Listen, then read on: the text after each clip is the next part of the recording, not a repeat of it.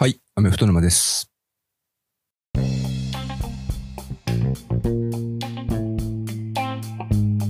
前回の日曜日の エヌエフエル の試合でもシーホークスとファルコンズの試合中、ドローンがフィールド上空に侵入して試合が中断してたみたいなんですよね。でたまたまなんですけれども、その前の日にカレッジフットボールの試合中にも同じことが起こりました。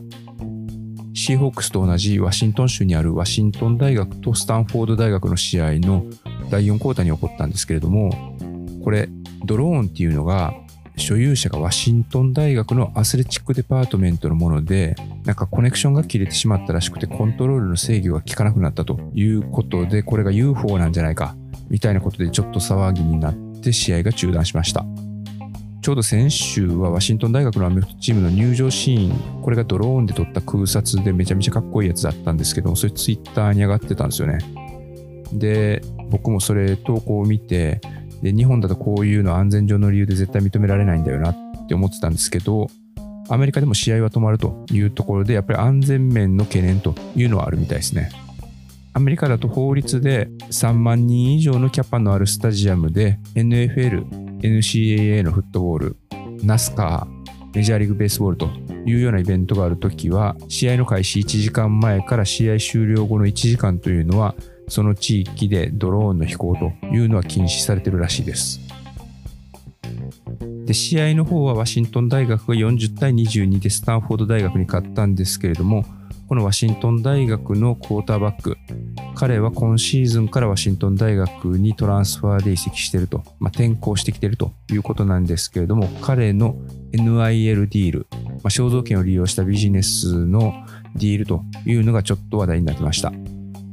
ワシントン大学の地元というのはシアトルなんですけれども、その地元シアトルにあるシンプリーシアトルという、まあ、アパレルブランドに許諾して販売している T シャツ、これがですね、ビッグペニックスエナジーとでっかくプリントされている T シャツとかスウェットみたいな感じなんですけれども、このクォーターバックの名前がマイケル・ペニックス・ジュニアという名前なんですよね。で、まあこれはまあ分かる人には分かると思うんですけれども、男性のね、あれ一物っていうんですかね、えー、それをまあ想起させるというような名前で、まあ、ビッグペニックスエナジーと、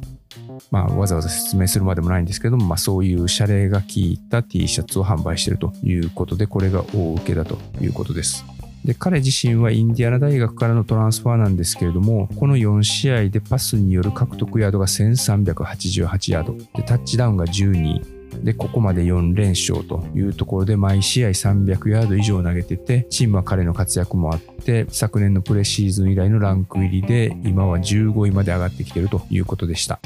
で、このワシントンのヘッドコーチというのは、今年就任いちねんめのケビン・ディボアーさんなんですけども、彼にせんじゅうきゅうねんにはインディアナ大学のオフェンシブコーディネーターと キュービー コーチというのをやってたらしくて、でその時の縁があって、まあ、今回このフェニックス君がワシントン大学を選んだ一つのきっかけ、まあ、もしかしたらこのヘッドコーチのケビン・デボアさんが、まあ、彼に声をかけたということも十分可能性としてあると思うんですけども、まあ、そういうようなこともあって、またそのコーチと キュービー のコンビを再結成して、バッチリフェニックスエナジー効果がビッグに発揮されているということになってます。まあ、でもこのワシントン大学の例だけじゃなくて、新しくヘッドコーチが就任した場合に、トランスファーでもともといたチームの選手を連れていくというのは、もうこれ完全に、まあ、メインストリームのトレンドにはなってますよね。まあ、何度かこのポッドキャストでも紹介している ユーエスシー のヘッドコーチ、もともとオクラホマにいたリンカン・ライリーは キュービー ケイレブ・ウィリアムスをオクラホマ大学から連れていくたりとかもします。で、現在の段階でよんしょうぜろはいで エーピー ポールでもろくいということで結果を残してます。まあ、先週の試合、初めてパックじゅうにのチームと対戦するというところでオレゴンステイトと試合したんですけれども、これはですね、試合残りいっぷんじゅうさんびょうで、ようやくピッツバーグ大学で昨年までケニー・ピケットとコンビを組んでたトランスファーのワイドレシーバージョーダン・アディソン君へにじゅういちヤードのタッチダウンパス、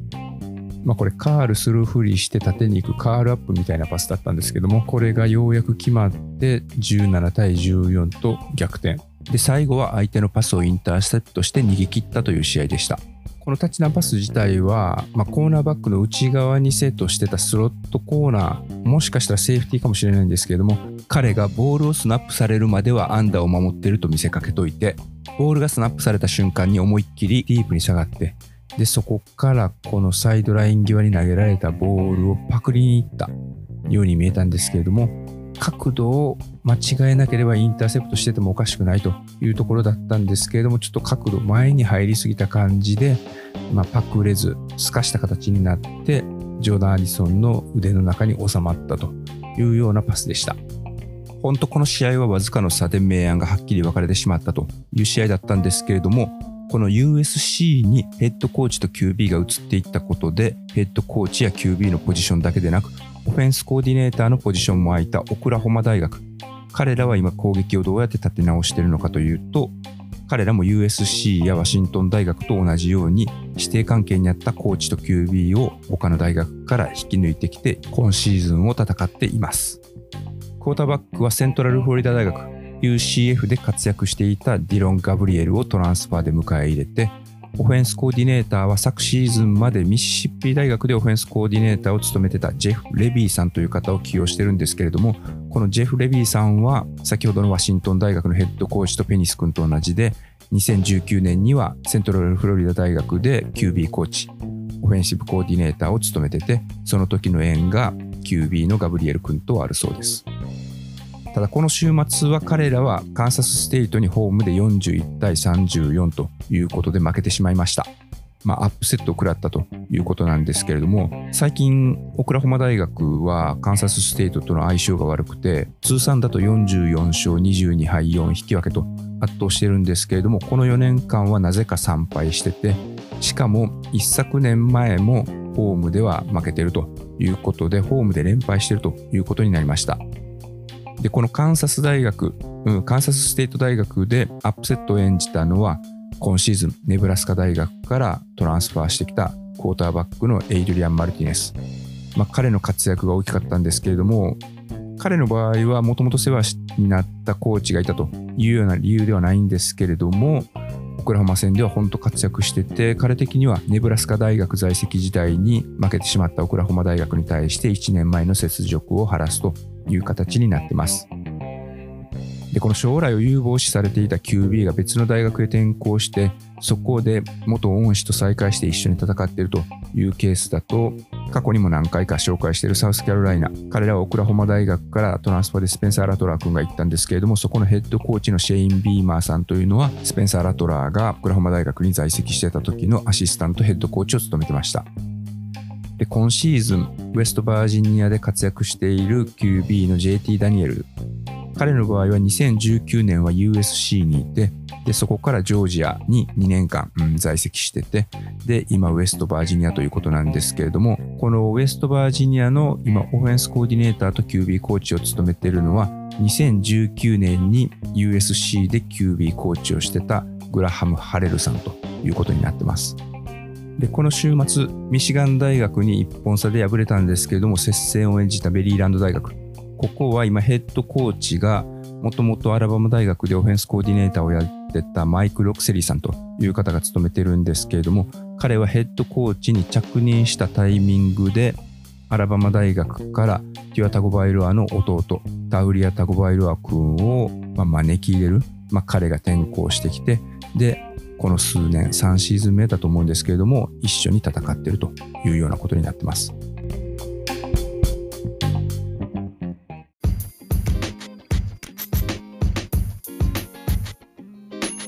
前回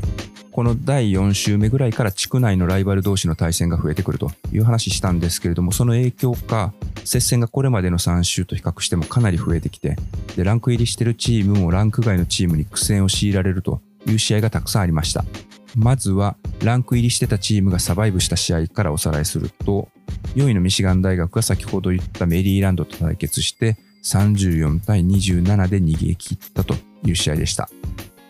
でごいのクレムソン大学、彼らはにじゅういちいのウェイクフォレストと対戦したんですけれども、ここはですね、まあ、オーバータイムにかいで結果的にはごじゅういちたいよんじゅうごでなんとかクレムソンが勝ったという試合でした。この試合クレムソン大学の キュービーディージェー ウィアンガレレはごタッチダウンで、ウェイクフォレストの キュービー サム・ハートマン君がろくタッチダウンということでした。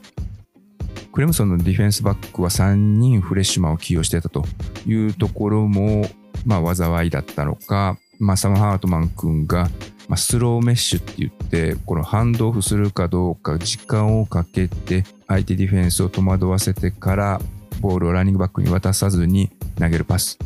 これが見てたらですね、大体まあ縦パスいっぽんみたいな感じだったんですけども、それが面白いように決まるというような試合でした。ただ結果的には昨年デビューして期待外れに終わったというふうに考えられたウイアンガレレ君がかなり成長してて、ポケットの中でも粘って粘ってターゲットを見つけてパスを通すというような、まあ、粘り強いクォーターバッキングもあって、結果的にはクレムソン大学が逃げ切ったというような試合でした。で、この試合はウェイクフォレストのホームのスタジアムで行われたんですけれども、ウェイクフォレスト大学のスタジアムっていうのがですね、バックスタンドのところが芝生になってて、試合の白熱具合とのミスマッチっていうのがちょっと面白かったんですけれども、もしウェイクフォレストが勝ってたら、あそこから観客がフィールドに絶対流れ込んできてただろうなというような試合でした。それ以外にも先ほど言ってたなないの ユーエスシー とオレゴンステートの試合は ユーエスシー が辛くも勝ってじゅうななたいじゅうよん。で、じゅういちいのテネシーとにじゅういのフロリダ。これは久しぶりにテネシーがランクフロリダよりも上で戦った試合だったんですけども、この試合はフロリダ大学に、まあ、テネシーがろくねんぶりに勝利を収めるというところでさんじゅうはちたいさんじゅうさんでした。ただこの試合の最初のタッチダウン最初のタッチダウンはフロリダ大学が挙げたんですけれども、この時のアンソニー・リチャードソンと、あとはワイドレシーバー、これふたりともすごかったんですよね。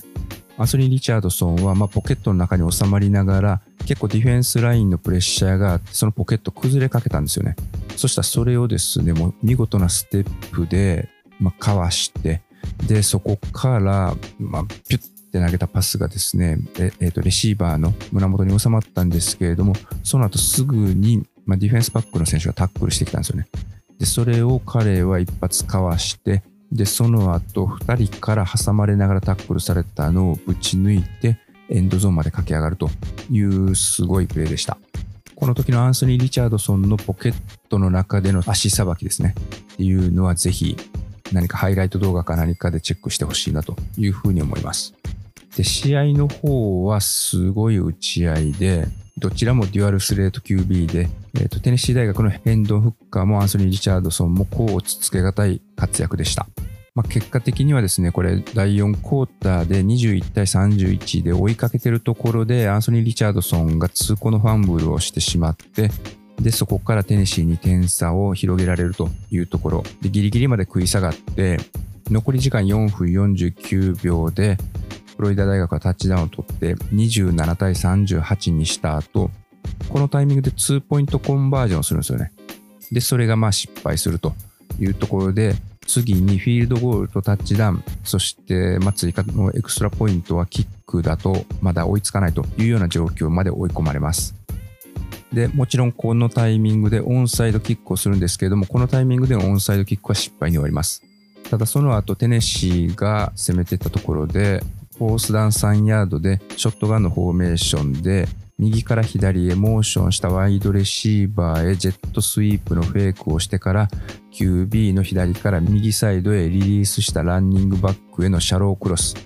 これをフロリダ大学がなんとかストップして、残りいっぷんじゅうごびょうを切ったというところで、またフロリダ大学にボールが戻ってきます。でこの攻撃シリーズをなんとかエンドゾーンまで持っていって、残りじゅうななびょうでその後フロリダ大学のオンサイドキック、これがちょうどテネシーの選手がリカバリーしようとしたところで高くバウンドしたことで、まあ、その選手の頭を越して、でそこに走り込んできたフロリダ大学の選手がボールをそのままジャンピングキャッチして進んでいくということで、残りじゅうろくびょうでフロリダ大学は最後の攻撃をするチャンスを得ます。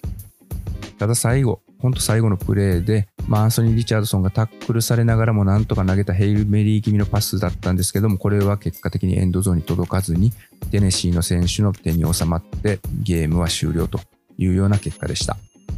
この試合、フロリダ大学のアンソニー・リチャードソンはパスでよんひゃくごじゅうさんヤード、走ってろくじゅうにヤードということで、合計ごひゃくじゅうごヤード獲得。で、勝った方のテネシーのヘンドン・フッカーの方はさんびゃくよんじゅうきゅうヤード投げて、走ってはひゃくじゅうにヤードということで、トータルよんひゃくろくじゅういちヤードを稼ぐというような形でした。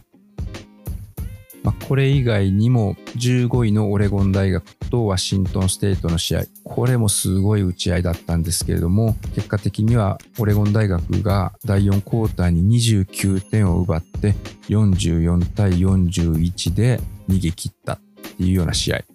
で、じゅうろくいのオレミス、まあ、これは地区同士の対戦ではなかったんですけども、タルサ相手にさんじゅうごたいにじゅうななでなんとか勝ちを拾うというような展開でした。で、地区同士の対決でランク入りしてて、でアップセットを食らってしまったというような試合が、まあ、これも先ほどお伝えしたオクラホマ大学ろくいだったんですけれども、カンサスステートにさんじゅうよんたいよんじゅういちで敗れました。ただこれによって逆にカンサスステートはにじゅうごいにランク入りしているというような形になってます。で、じゅういのアーカンソー大学とにじゅうさんいのテキサス エーアンドエム の戦い、この試合は残りにふんを切るまでどちらに勝利が転がり込んでくるかわからないというような試合だったんですけれども、まず序盤はアーカンソー大学がじゅうよんたいゼロでリードしてて、でそこからテキサス エーアンドエム がいっぽん返してじゅうよんたいななという風になったところで、アーカンソー大学が再びにほんさにしようというところで、相手のゴールライン前さんヤードまで進んだんですね。でそこでファーストダウンスリーというところで キュービー のケージェー ジェファーソンがまあ、スニークをするというところで、まあ、エンドゾーンに向かってボールを伸ばしていったんですけれども、その伸ばした腕をテキサス エーアンドエム の選手がきちんとタックルをしてはたくというところで、ボールが払われてファンブルします。でそれをテキサス エーアンドエム のディフェンスバックの大陸シャペルがスクープして、でサイドライン上駆け上がろうというところで、アーカンソーの選手に追いつかれて捕まります。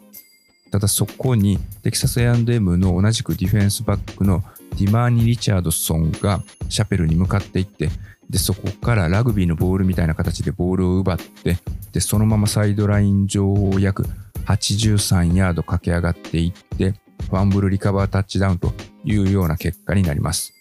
でここで同点を狙うキックを蹴らずににてんコンバージョン狙いに行って、それが失敗に終わって、まあ、いってん差で エーアンドエム の方はまあ追いかけるというような展開になってました。ただまあ結果的には残りいっぷんさんじゅうびょうでアーカンソーのキッカーがまあにじゅういちたいにじゅうさんだったんですけども、キッカーがこれを蹴れば再逆転というところだったんですけれども、ゴールポストの右側のポールの一番てっぺんに当たって、でそれが結果的にはドインクになって弾かれてしまったというところで、アーカンソー大学はにじゅういちたいにじゅうさんでテキサス エーアンドエム に敗れるという試合でした。